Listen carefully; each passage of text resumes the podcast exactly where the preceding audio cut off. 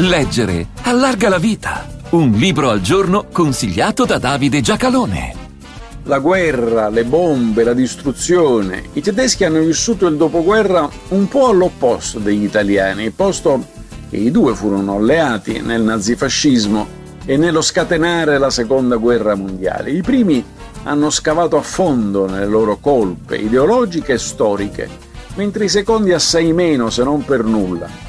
I primi hanno rimosso il ricordo della distruzione subita, mentre i secondi ne hanno fatto oggetto della narrazione post-bellica.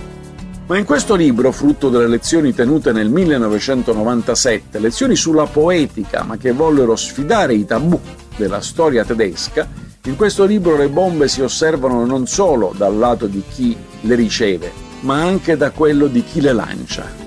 Winfried Georg Sebald Storia naturale della distruzione, pubblicato nel 2001 e da Adelphi nel 2004, autore tedesco bavarese nato nel 1944 e morto in un incidente stradale nel 2001. I suoi sono libri di letteratura e critica letteraria, sicché questo è un po' diverso diciamo, dagli altri suoi.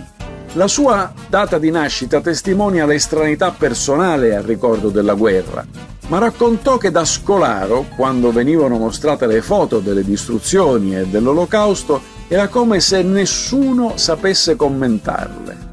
Nella critica feroce di quel passato era cresciuta una specie di estraneità nei suoi confronti. Significativo quindi che in queste pagine racconti con chirurgico e spietato realismo le immagini dei tedeschi distrutti, di quanti hanno vissuto la morte, delle fotografie che mostrano le montagne di cadaveri, di quella madre che pensa di partire con il corpo carbonizzato del figlio in una valigia. E anche di quei morti scrive che la Germania ha tratto la forza di ripartire, li ha seppelliti talora fra le macerie su cui ha edificato nuove costruzioni e li ha assorbiti come forza vitale.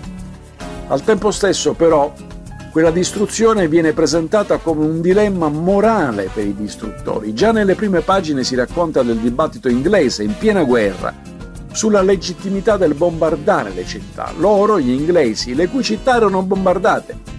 E si riportano le agghiaccianti e adeguate parole con cui Churchill spiegò a Lord Beaverbrook la necessità di bombardamenti devastanti con bombe pesantissime sulla terra del nazismo, essendo escluso che Hitler fosse interessato a qualsiasi negoziato che non fosse una resa.